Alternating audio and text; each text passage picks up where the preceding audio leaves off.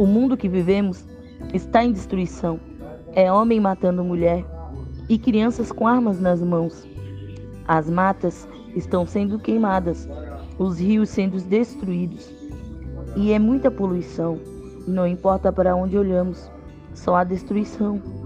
A população anda morrendo por falta de pão.